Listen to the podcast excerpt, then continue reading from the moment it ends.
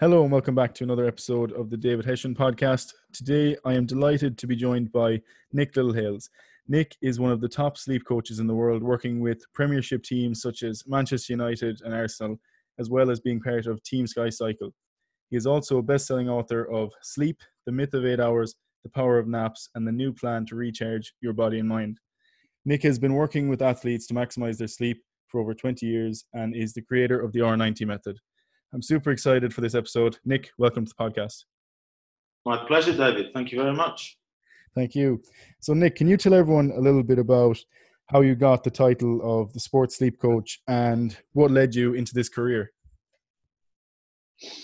Um, without sort of keeping you on for like two hours, it was um, it's sort of a very simple journey. I, I, you know, love sports as a teenager, like many do. Um, I thought I could make my way in sport, whatever it was. So I just tried absolutely everything. That didn't kind of work out. Um, that was a long time ago, back in the late 70s, early 80s. Um, I fell into the sleep industry, just trying to pay a mortgage and bring up a family. Um, I spent many years in that industry, traveling around the world, looking at all sorts of things, working for a big company. Um, I created the first uh, UK Sleep Council with a collaborative uh, members of the manufacturing and retailing in, in the UK. I was the chairman of that for a little while. And basically, I've just been wandering around the planet, you know, designing products, looking at sleep, working with clinical professors, um, looking at the importance of sleep, looking at how the population looks at things, and you know, at, at a certain point, maybe a little midlife crisis, maybe or something like that, I just sort of sat there and thought, well, you know, I've learned a lot about this stuff. I've been studying it. I've been engaging with it.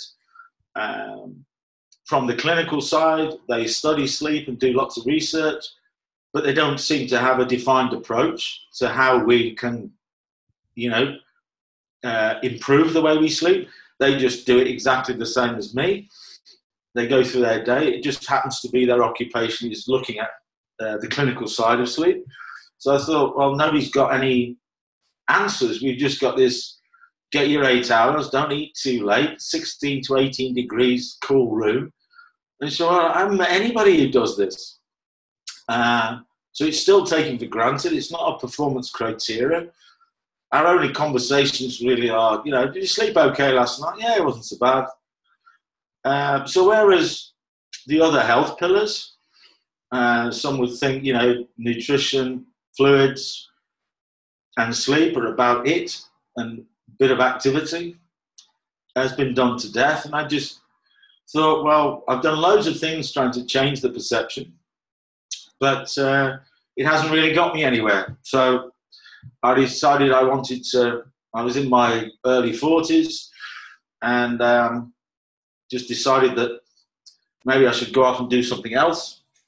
So I'd sort of handed in my notice as a director, which meant I had to work for 12 months, you know, making some adjustments here and there. And, you know, during that run up to that period, which was about the late 90s, David, um, I got asked to sponsor the football shirts for the local football club next to my office in Manchester in the UK, which is Oldham Athletic.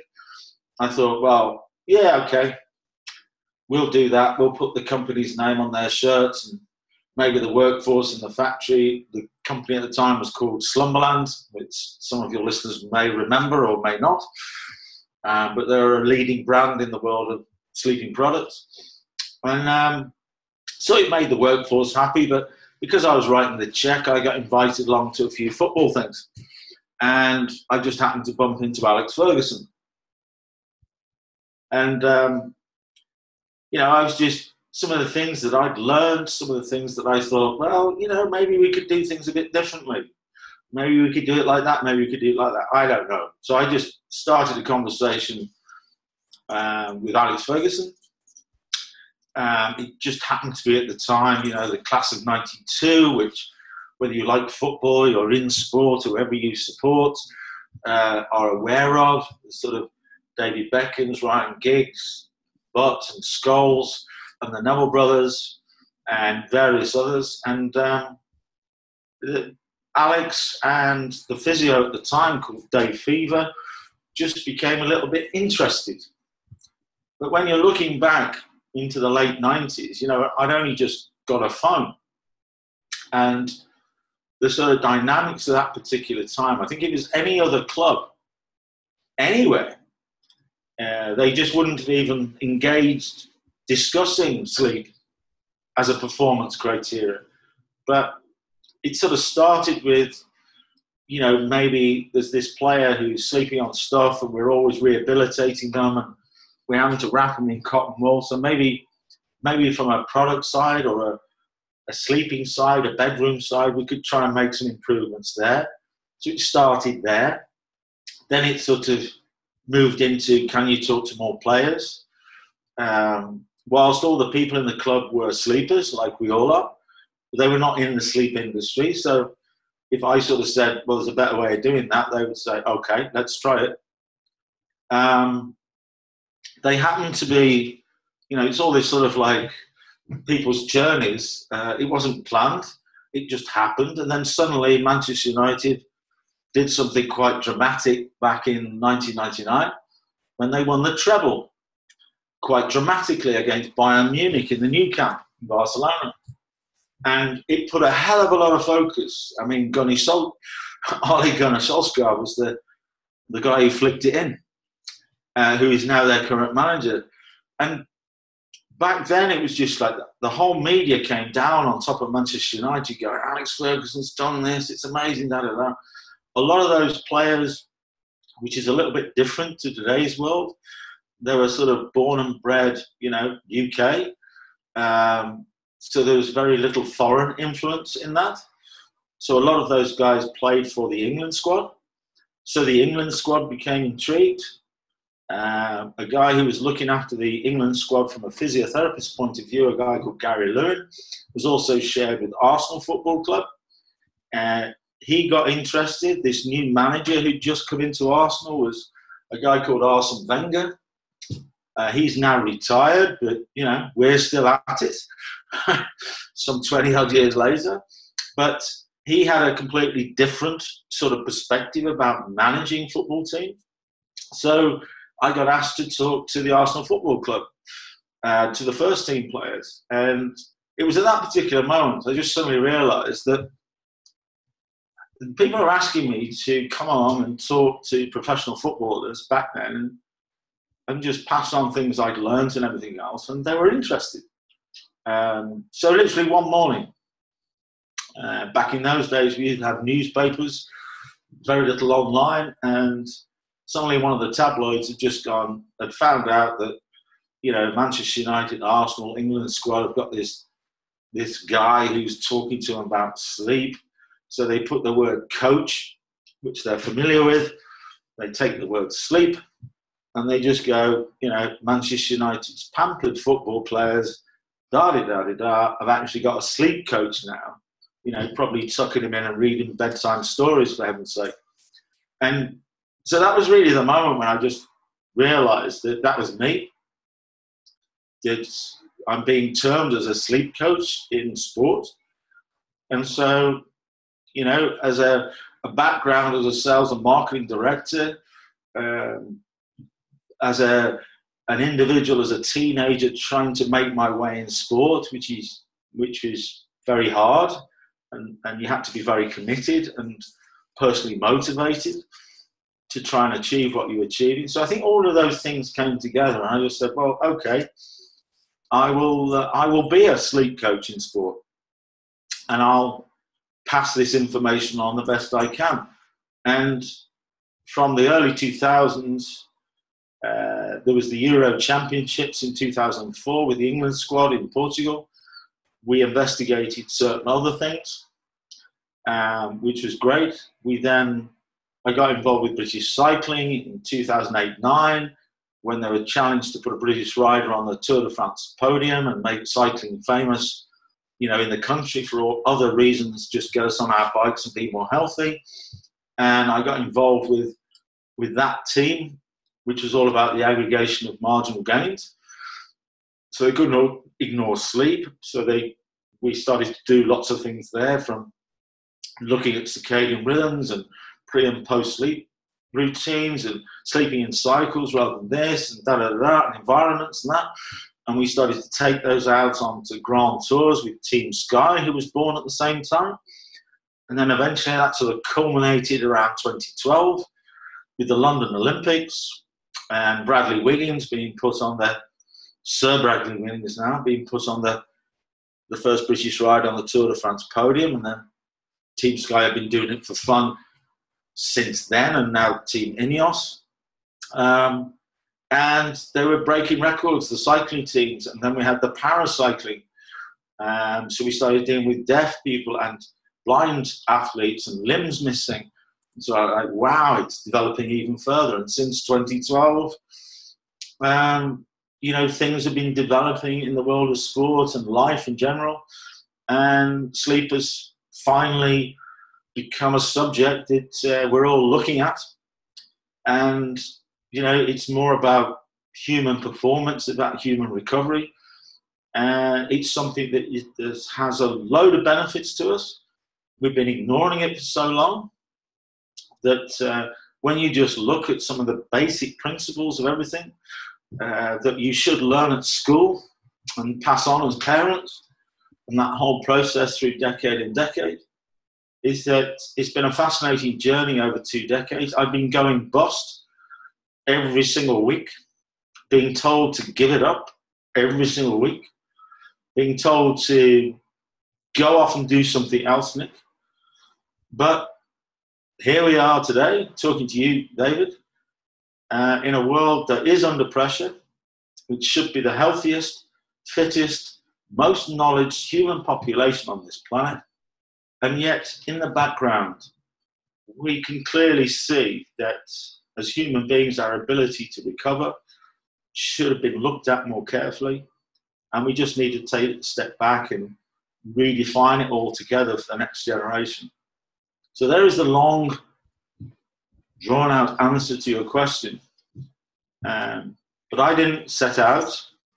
I didn't go to university. I didn't study, uh, do have any sort of clinical academic background in it.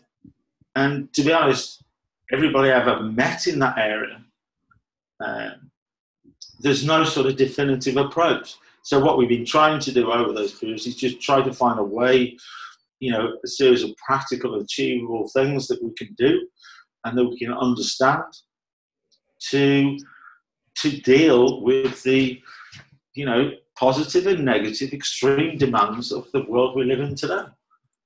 And that's the story.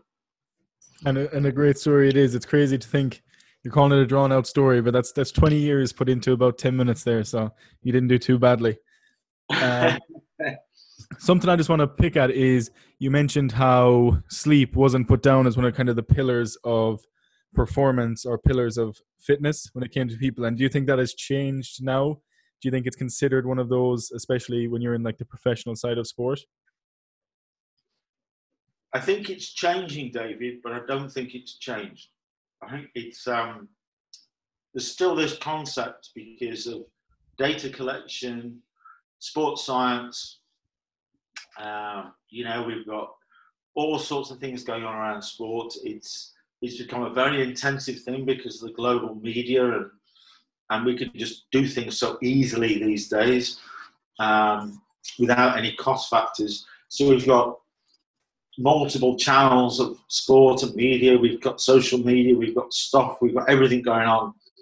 So we've we kind of started to look at it, but there's still that concept of it's all about physical performance.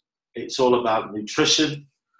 Uh, it, it's focused on those areas specifically. It still sort of comes to get a good night's sleep and I'll see you tomorrow. Yes. And even, even when you look at, um, you know, I've just been working with a club and, and we've just been looking at over the, you know, the next seven days, two weeks, three days, and you look at that schedule, and there is this sort of thing that the human can actually do anything. It can deal with anything. Just keep, we'll go there, we'll do that, we'll do this, then we'll do that, then we'll go there and we'll do that, and we'll go there and do that. We'll give them half a day off there, then we'll go there, then we'll go there. And it's sort of like, hang on a minute. That's just crazy. That's just non human. But sometimes in sport, because, you know, they're young athletes and no fear and they they don't have that edge. They just they just roll with it. But there's too much evidence to say you just can't push the human being through those types of schedules and traveling and short periods of time to planes and coaches and hotels and this and that and the pressures. And then suddenly they're in a stadium being watched by thousands of people and millions of people around the world who can make their own times up. You've got pundits commenting on your own performance, examining you. It's like it's just a crazy set of circumstances that's cropped up around. But you still, there's more people looking into this area, I have to say, but it still is the sort of 1%. You know, it's not, you couldn't say that every single team in the Premiership are looking at this.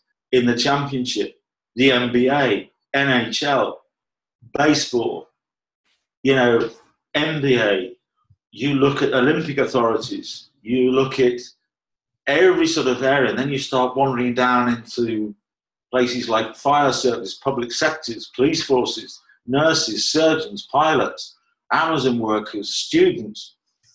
I mean, the subject is being talked about, but the actual impact is probably very low at this moment in time. It's it's definitely going to take a long time to get away from the whole I'll sleep when I'm dead attitude that you had a lot of people having back yeah. in, back in recent years um, that work harder. And it's kind of like um, driving but not not stopping to to put gas in your car you know? Just keep driving. It's it's eventually going to catch up with you and I think people are starting to realize but it will take a while. Um, it's take a while you know you know it's my 60th birthday this year and uh, you know, I'm there with my physio or chiropractor or whatever. You know, you've got these little osteoarthritis in my hip, a little bit down there in the ankle, a little bit here and everything else. And they just turn around to you and say, look, you, you led a really healthy lifestyle when you were a teenager in your 20s. You were really active, sport and everything else, which is amazing, right? But here are the consequences. You've been wearing your joints out so you can't have, uh, you know, you can't look to have a you know, that silver surfer, as they call it, to live for a long period of time as much as you possibly can, and still be doing triathlons and things like that when you're in your 60s. And because if you don't manage it almost from the point of being born, if you don't, it's, it's almost like a healthy, balanced diet, everything in moderation. If you push things too hard at the start, they're going to reveal themselves later. So it's almost like we should be able to live a lot longer and to be more active when we're in our 40s and 50s and 60s. But it's only if you've got a balanced approach to it. Because if you lived in my world, I've been wearing stuff out and I'm suffering from it now. Yeah, I couldn't agree more. You have to find that balance between getting as much done now as you can, but also not at the expense of being able to do things in later years. Um, which yeah, kind of brings. we looked at in the early days, it's like, you know, particularly with that uh, class of 92, you know, I'm an Aston Villa fan, so don't anybody think that I'm pushing Manchester United. But there was a bunch of people there, and we very much looked at how you could achieve high levels of performance, but also put recovery at the forefront of this. It's not doing nothing. It's actually being able to balance every role in 24 hours so you can maximize what you're doing and to increase more sustainable, consistent levels of recovery, which means that you can perform and be available more often. And when you look at that group, uh, Gary Neville, Phil Neville, Nicky Butt, David Beckham, Ryan Giggs could walk out onto a Premiership field right now and hold their own. Yeah, I couldn't agree more, and I, I love the way you put that about recovery. Um, but kind of on to the next point I wanted to bring back to sleep, and that is this whole. You mentioned it a little bit earlier as well about the eight hours of sleep. Where where exactly did that come from, and what do you recommend instead? Because I know you have your own method with the with the R90 technique. Uh, it always, um, you know, fascinated me this sort of you know get your eight hours. And I thought, well, I don't do that. I'm a sales and marketing director of a big business. I'm flying around all the time. I can't get eight hours solid sleep with no unbroken disturbances, seven days a week, 365. That just doesn't happen. I haven't met anybody from uh, professional academics in the world of sleep or to students or nurses or friends or, you know, parents. Where does all that come from?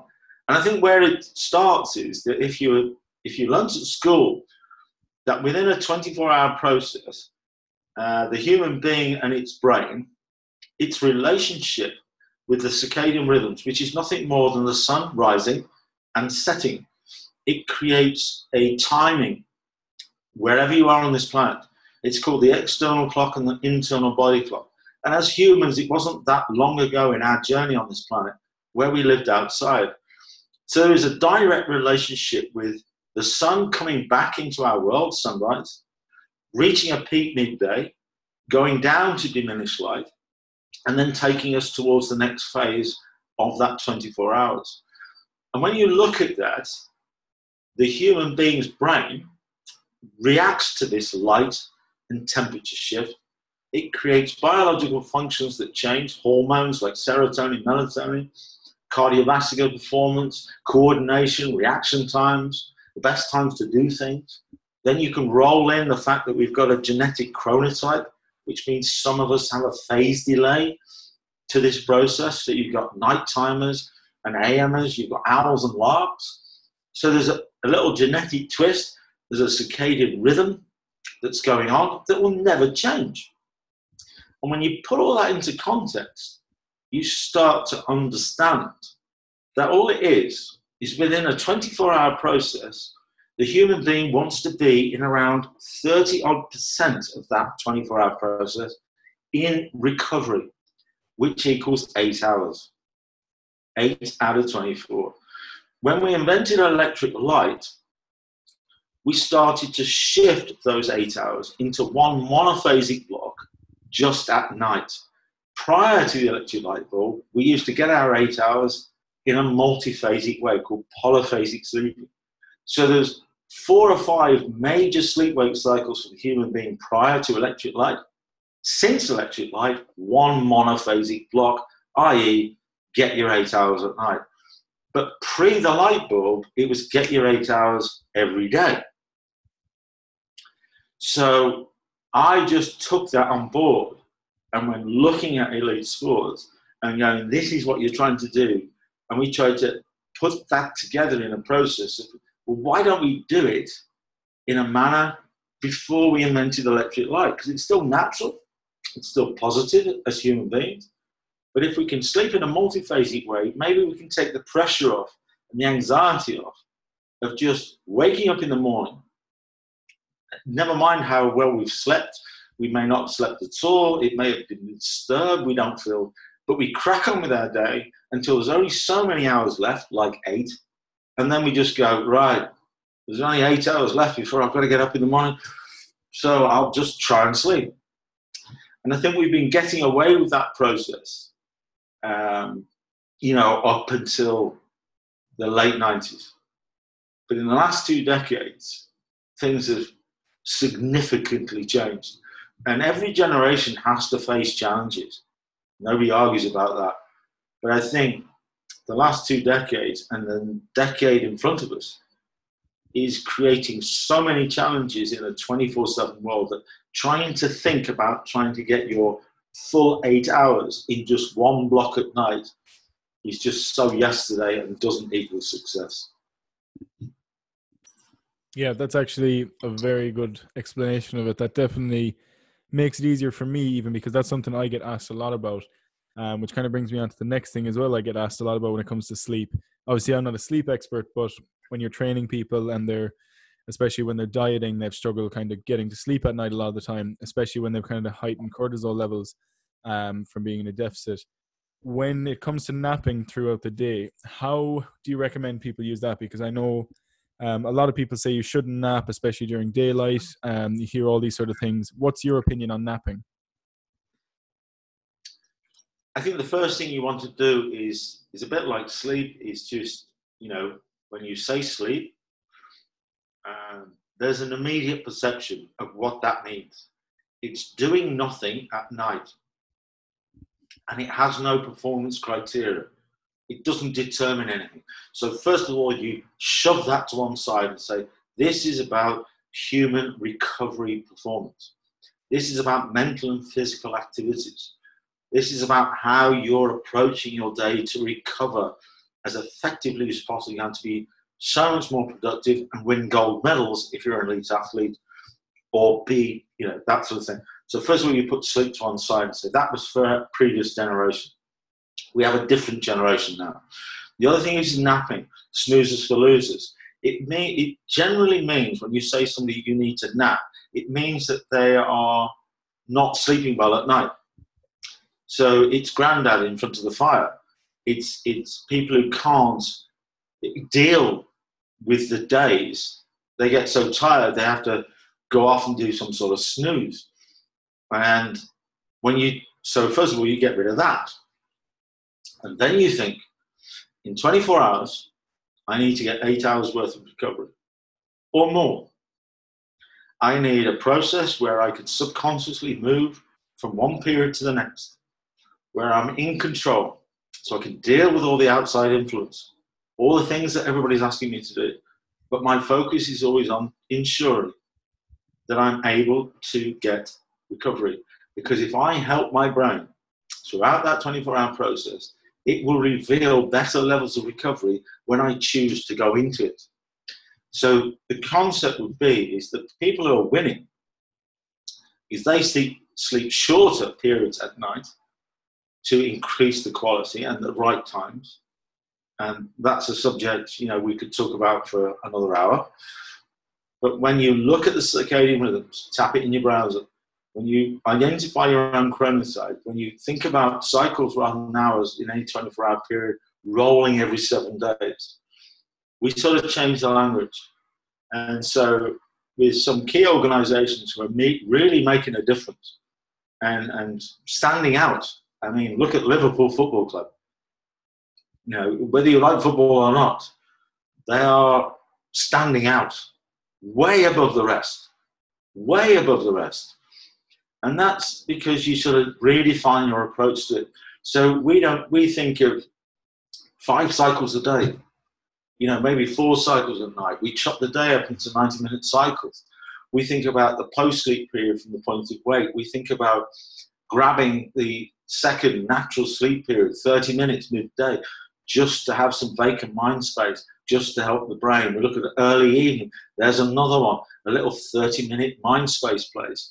And then we look at shorter periods at night. We have, we could roll that through everything. So we start talking about, you know, athletes start talking not about sleep, they talk about the next seven days in front of me is all about 35 cycles, 28 90 minute block back to back cycles nocturnally, balanced by another five or seven shorter micro periods 30 minutes here, 30 minutes there. We look at little distracted breaks every 90 minutes. And the combination is, is that ultimately within that whole process, we can roll through any t- seven days. We can see what's coming. There's loads of outside influence that we're not in control of. But we're able to make sure that through any 24 hour process we're on, that we are managing our recovery. So it's not about the perfect night's sleep. It's not about napping for losers. It's just our productivity can go to much higher levels. I mean, you know this, David. It's not about the fastest man on the planet is Usain Bolt, but we're going to run faster than that. We're going to jump higher we're going to do things that the human being has no understanding about today. That's our drive. But the ability to do that is to combine your recovery activity as important, if not more important. So you can achieve more if you kind of do less. I couldn't agree more, especially from a personal training side of things.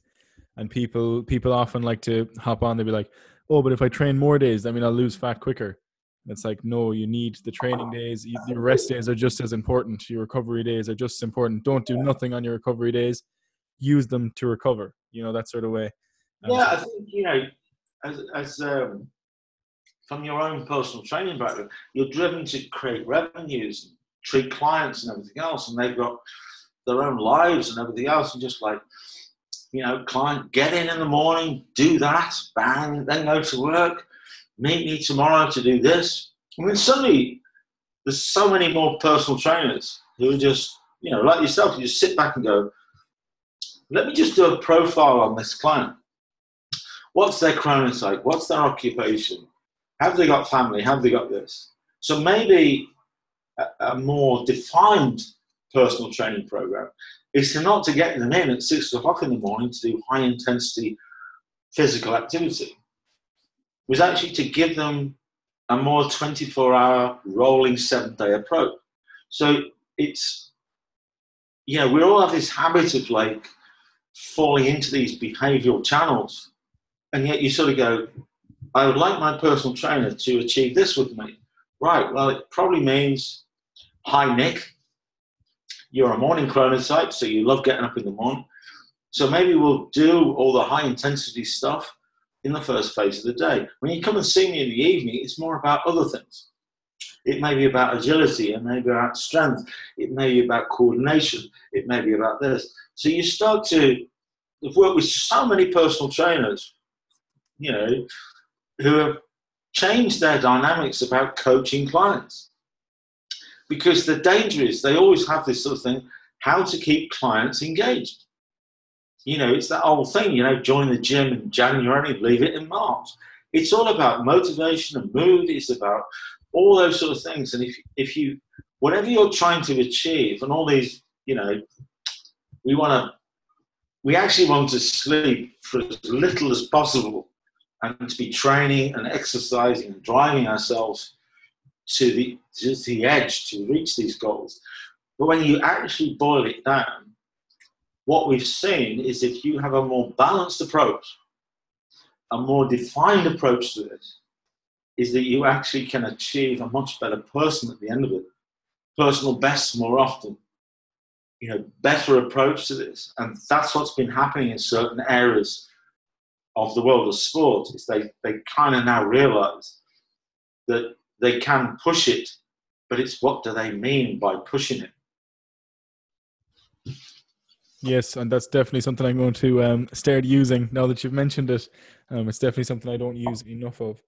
Um, so when it comes to, you've kind of talked about how the timing and the cycles, thinking of sleep as cycles, is the best way to get like the quality and quantity of sleep that you need throughout the week. Um, when it comes to things like stimulants such as like caffeine or alcohol and their effects on sleep, how how would you recommend to like people to minimize the negative effects of those on sleep? Um, I think in the first instance, um, you know, working in sport for 20 odd years, uh, things have been changing so much. But there is a there's something I've always heard is everything in moderation. A healthy, balanced approach.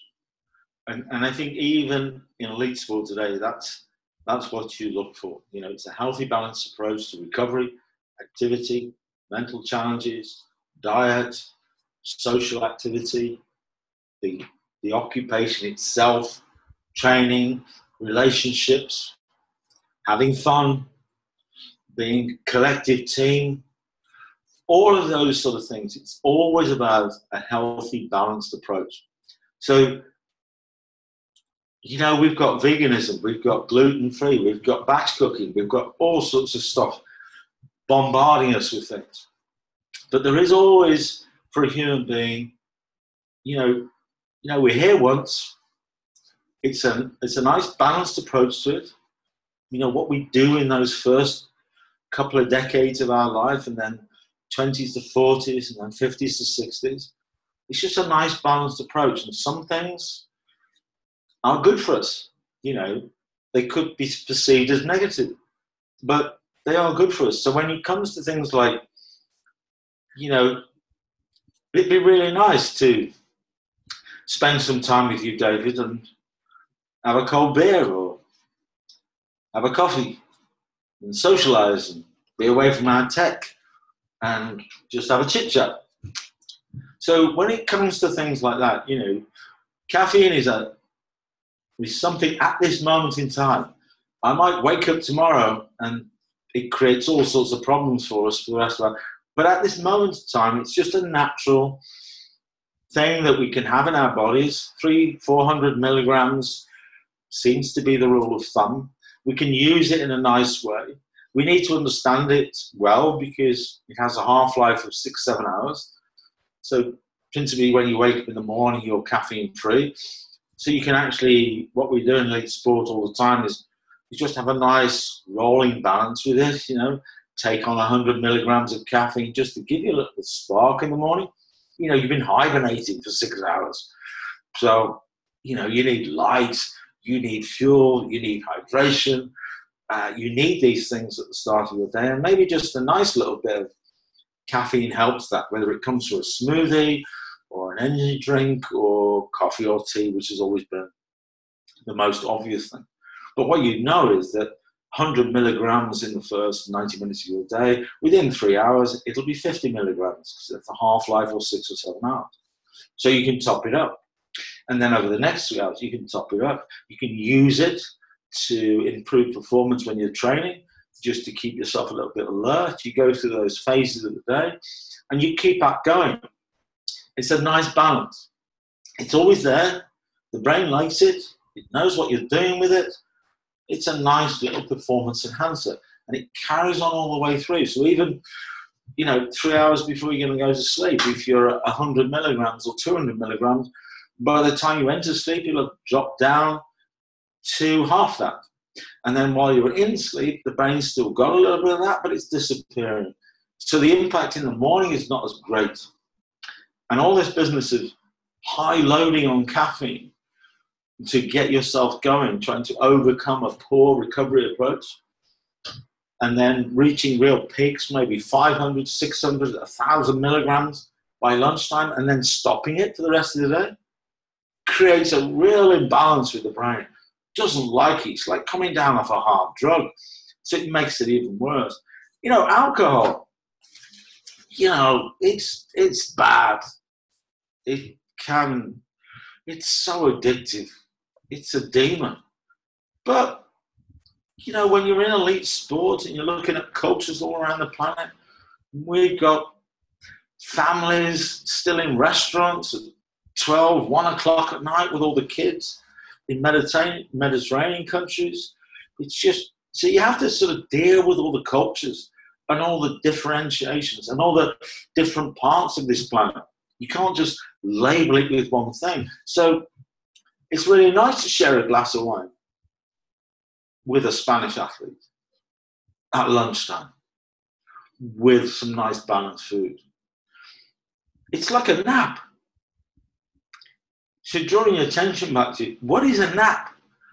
It's just like a nice little thing, a little social experience, a little vacant mind space, a little something. See, a little, a little glass of red wine with your lunch uh, a little cold beer at the end of the day.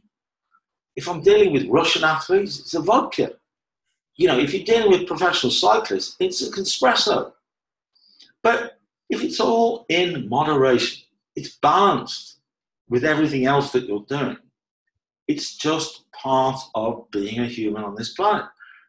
As always, if you excess, that's where the problem is. That's always where the problem is when you use these things like alcohol and caffeine and other things and sugars to try and overcome the fact you've got a nice natural process to you every day, then you know, that's that's the way it works. I don't have a a problem with it in the slightest because, and I won't share any secrets on your platform, but I have worked with many, many coaches at the elitist level who enjoy a glass of wine, who enjoy a smoke, who enjoy stuff because you know that helps them deal with being who they are right? and and i think that's the critical thing about it it's not trying to turn yourself into some robotic machine that controls everything in its life and doesn't let the human elements and the natural circadian rhythms of our day and all of those actually reveal themselves. And I think that's what that biggest problem is today. I couldn't agree more. If it if it helps you stick to everything else, then it could be considered the healthy option to have a little bit of any of those things involved in your in your daily routine. Well, maybe not daily, but no, no. You know, it, it, I think that the word is what do you determine everything in moderation? Yeah. You know, if I walk past a donut stall and go, ah, oh, bag of donuts, little mini donuts, I know they taste nice. They're full of this and they're full of that. But, you know, once a month, it makes me happy. If I if I like talking to David, he's he's a friend. Uh, we share some stuff, and it's nice to connect with David Aaron again and have a chit chat about what the hell's Trump doing, or is the world coming to an end? We've got floods, we've got coronavirus. Hello, it's all kicking off right now, isn't it?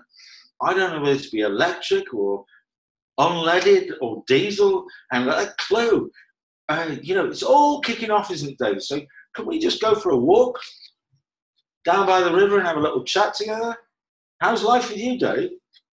And if a, a cold beer, you know, as a thing just allows us to have that little social experience without our technology, without all of that stuff, and we just sit there by the river and say, What do you think, Dave? Well, there's some tough challenges out there? Yeah, yeah. But it's a nice view. How you doing? You okay? You've recently lost your grandfather? Yeah, that was bad, it? Yeah. And suddenly things just get put into context. And I think the biggest thing about all this sort of stuff about this battle between sleep and napping and recovery is all about just put it in context. Because you can't go to sleep. Your brain can't give you what you want if all of these challenges are in your head. So if every day David Hession and Nick just take 30 minutes out midday just to walk down and sit by a Liffey and just go, there's some real crap going on in there. Yep, yep, yep, yep. And you just have, yeah, yeah. But we're going to still survive this, aren't we? We're still going to make this work. Yeah, yeah, yeah. That's been nice. Cheers. Let's get back on with it. And this is what napping's about. It's it's it's things that we've just lost big time because of all the things we do. Instead of going down by the river and just having a little chat, me and you, for 30 minutes, just about stuff, you know. I mean, all this mental health and well-being stuff, David, it's all about being open and chatting and, and talking. And if we don't do that, we just stick there on our devices, you know, looking at all this sort of stuff that's making life complicated and not giving ourselves those little breaks, there's no way we're going to get through the day. No, I couldn't agree with you more. You have to look at it as a as as a whole, I think, and and finding time to disconnect like that. Um, something else when it comes to sleep, I want to ask you is you mentioned the circadian rhythms a little bit earlier, and does that change for you throughout the year, um, depending on the time of year, obviously, as this the sunrise and sunset change, or you keep it consistent? Uh, the circadian rhythms, uh, everybody can just tap it in the browser it's as simple as the sun rises, rolls round our planet, and creates a light dark and temperature shift. So if you're in London, you have a circadian rhythm. an internal biological clock connected to that process if you live in London. If you move east or west or north or south, that changes because your relationship with the sun going around the planet is different, i.e., in northern hemisphere, Finland, or southern hemisphere. So all you need to understand is where you are born, you are born in a circadian rhythm that is relative to the sun going around the planet where you were born. So it's just like east and west coast of America. It, so as long as you're shifting through time zones, you can see that shift. So that's always embedded in your clock. So when you everything you're choosing to do and everything you do, you need to understand that that's who you are. That's where you were born. So if you're in the same time zone, then everything's working right. But if you shift yourself out, like a lot of athletes move from, say, Germany or Europe to the US or into the UK or to Australia or to Argentina, is that what you're doing is you're moving into a different circadian rhythm. But the one that's internal, your brain, you know, I'm called Nick, but it just happens to be a brain and a body with bodily functions that's com- completely connected with the outside world. So while I'm called Nick, I can move to Argentina, but I have to understand that I'm shifting Nick's circadian rhythm, an internal biological clock, from the UK to a different set of circadian rhythms. And when you do that, you have a challenge about your synchronization with that process. And that understanding can make an enormous difference to what you do and how you apply yourself to those things. You, you can camouflage these things, David. The brain has an uh, innate ability to adapt. You can camouflage it. You can override it. You can do what you like.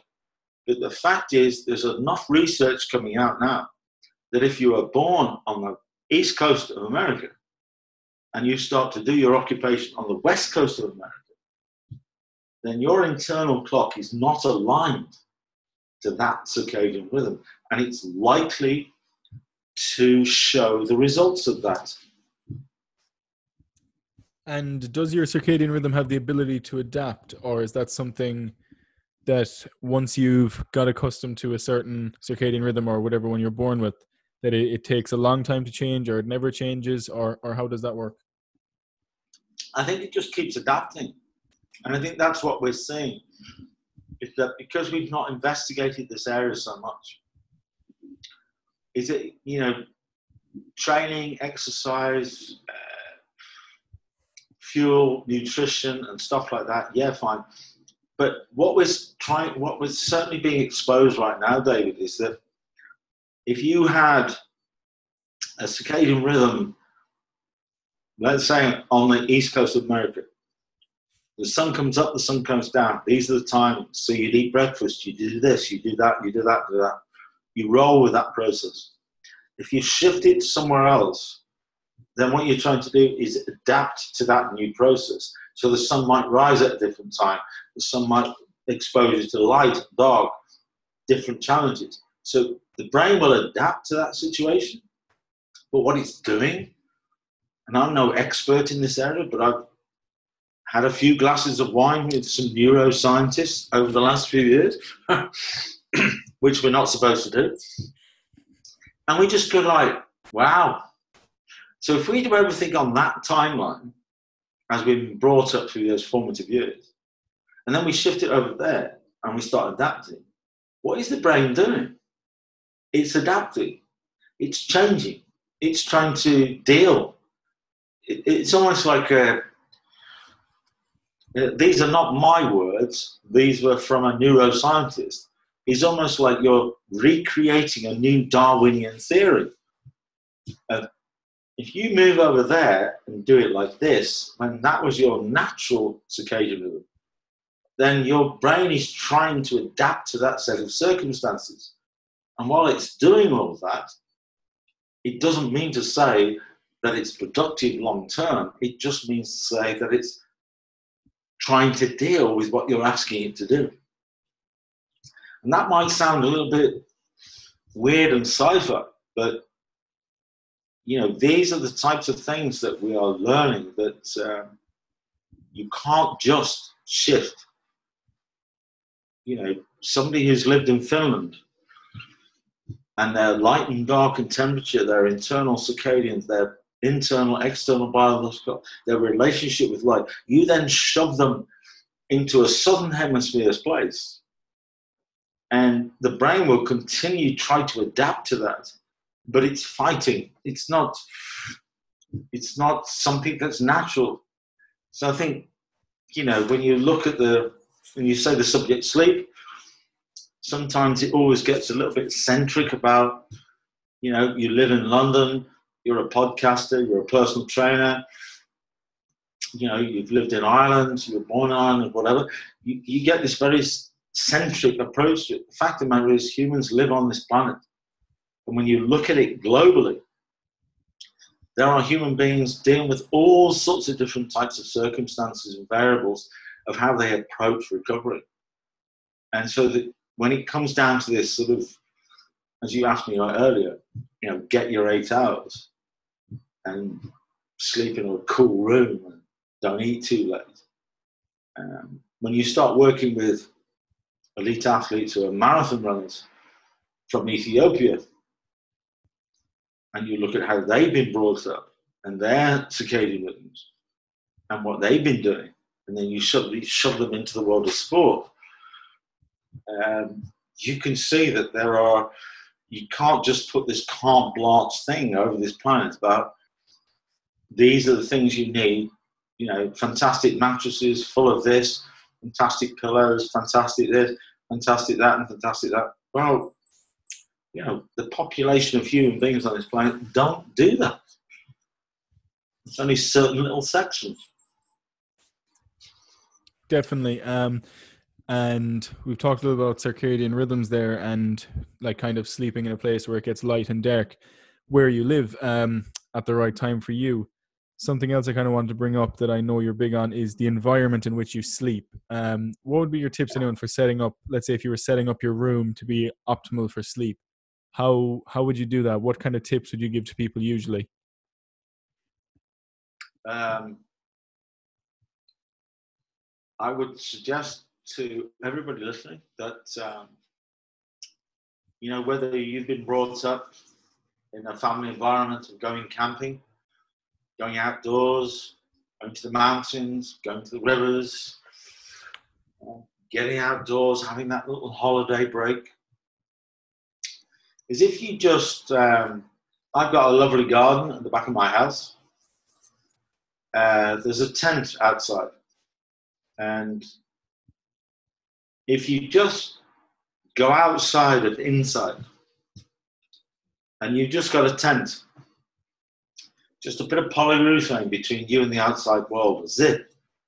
There's no security, there's no environments. Then he'll be completely exposed to the natural process that's happening around me, but it's happening outside, not inside my house.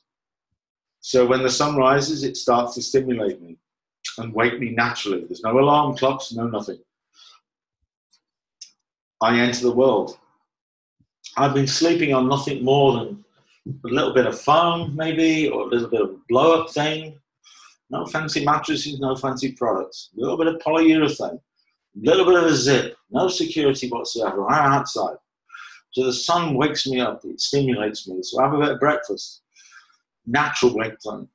We go on to midday. Amazing. Then we stop because we've been exposed to those high levels of light serotonin production, be active, hunter and gatherers. We stop midday and have a sandwich, have something a bite to eat, fuel up and everything else, and just have a bit of a chill out. Then we go again for the second half because the light is disappearing now. So we need to make full advantage of it. And then when it disappears, we stop. There's no lights, there's no nothing. We just create some firelight, eat some food, chill out, and we go through this process every day. This is what animals and mammals are all about.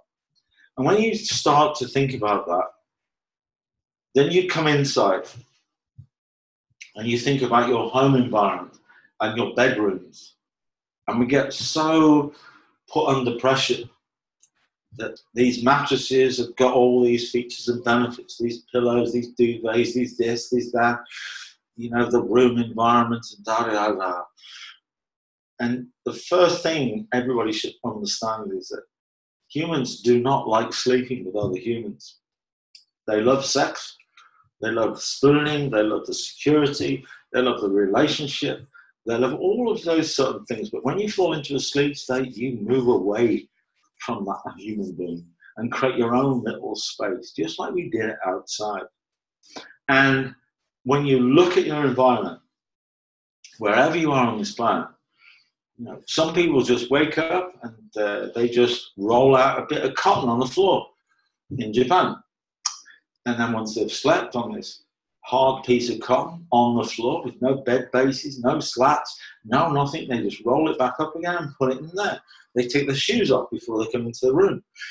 All of these little cultural things about human beings is that you should put all that into context. And of course, you want to try and make your home environment work for you as best it can. But don't get hung up on all the things that you get told that you should be doing, like 16 to 18 degrees, have this fancy mattress. What we do in sport, because it's a global uh, elite sport athlete coaching service that we offer, is that I can coach you to sleep outside in a tent up the side of a mountain, on a train, on the metro, on the floor, in a caravan, in a hotel, in your home, with somebody else, without somebody else, standing up, sitting down, or lying down. Really? Yeah, because that's what we do. So the whole concept of eight hours at night, in a wonderful environment with air conditioning, the right mattress, the this and that. We got a and we got that, we got that, and that. That's just putting too much emphasis on something that's not actually going to work. If you can try and change that around a little bit, then you can actually realize this is a natural human recovery process.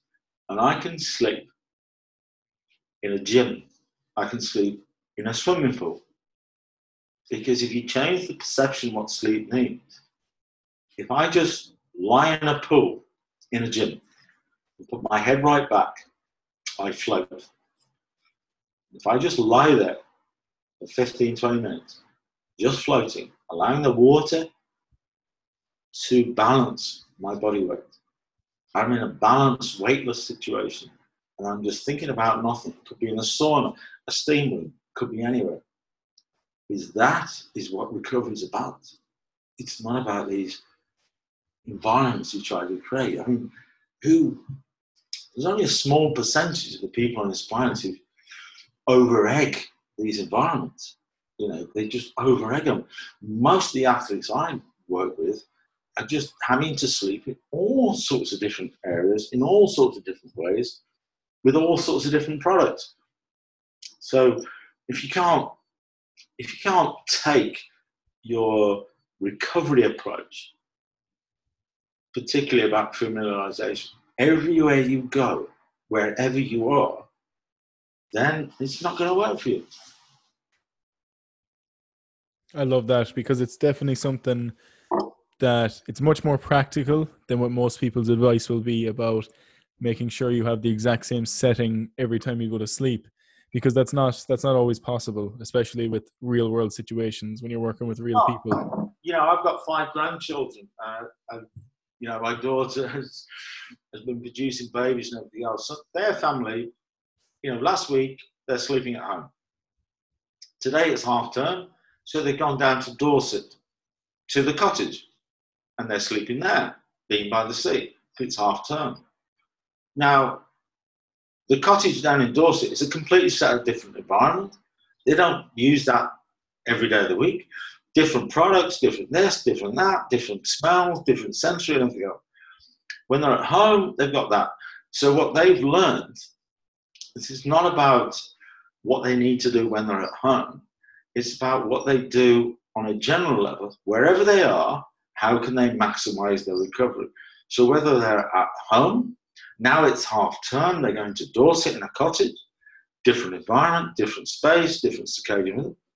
They've always learned their ability to recover is more about other factors, not about they haven't taken their bed with them, they haven't taken their home with them, they haven't taken all these other factors with them.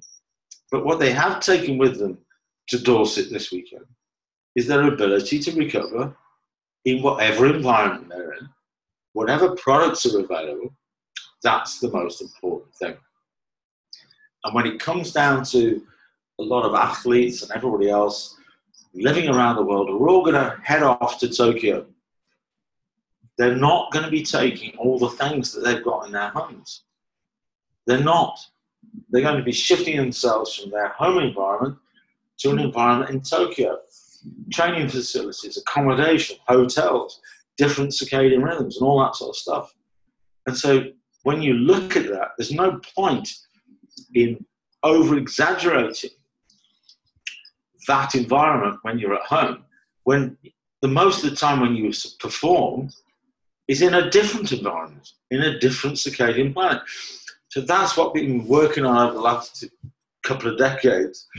And more people are considering this big time is, you know, you need to be really careful that this is a very natural recovery process.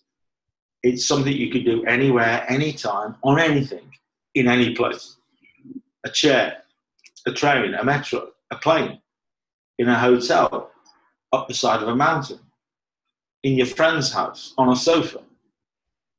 All sorts of things that go on there. And if you put that in context, then suddenly you realize that it's very much to do with about your ability to recover across those 24 hours without putting too much emphasis on things that you think will change this, like an anti snoring pillow. Well, just sleep on your side on the opposite side to your dominant side, in a fetal position, with layers that release to your body shape, and there's no pillow required. So why are you buying that anti-snoring pillow?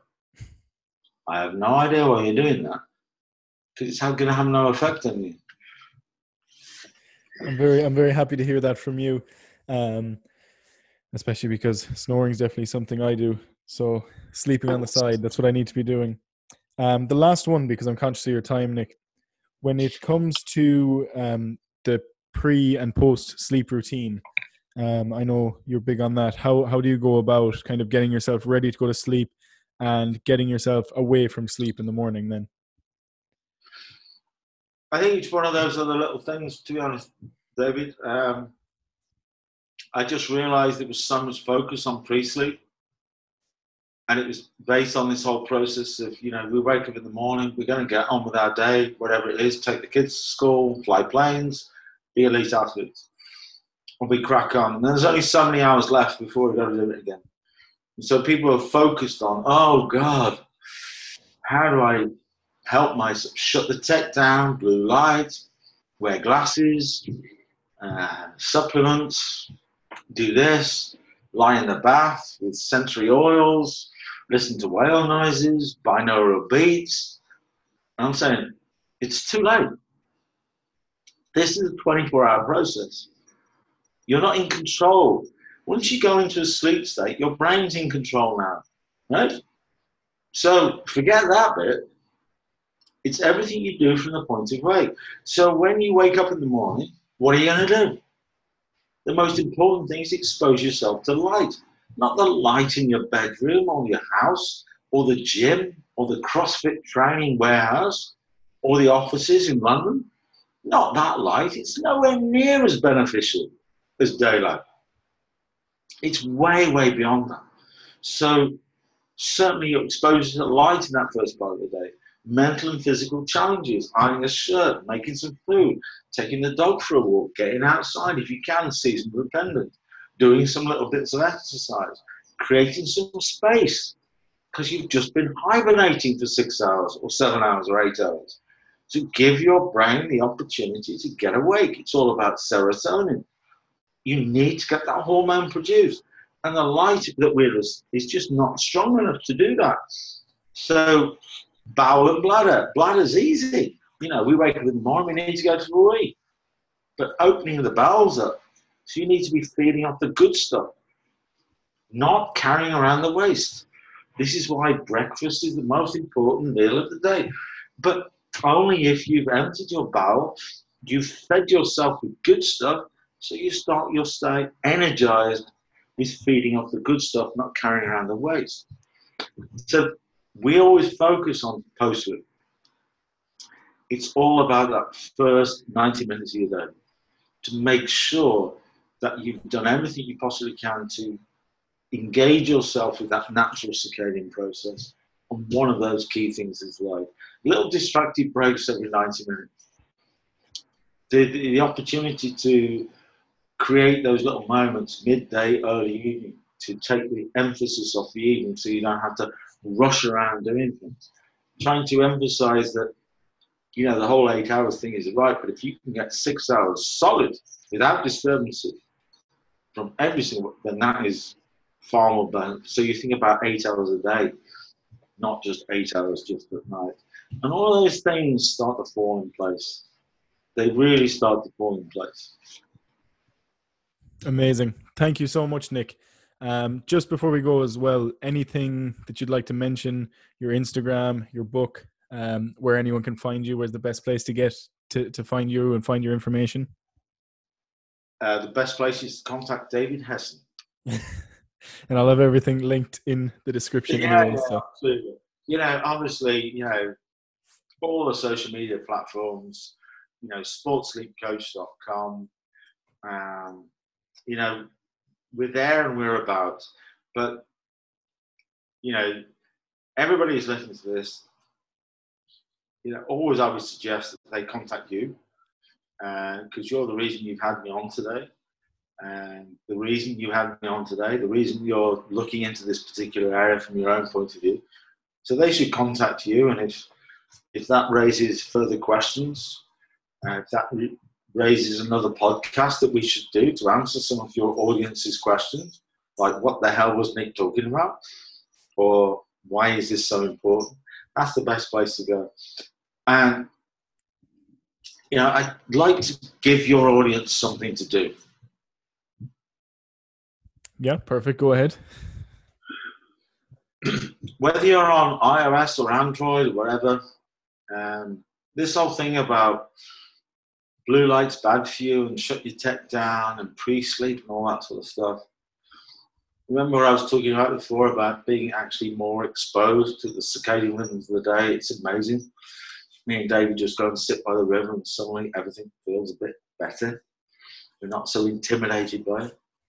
So if you go on to any app store and just grab yourself a light meter, um, on iOS, there's a free Lux light meter. It's it's just don't pay for one. You can get very scientific about this, and we do. But at this stage, just get a free Lux light meter, download it onto your device,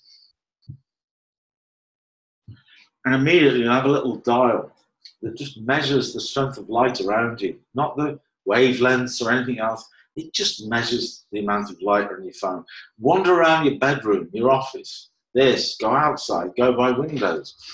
If you travel to work on trains or tubes or whatever, just start to use this little light meter just to engage you with a process about light. And what you'll realize very, very quickly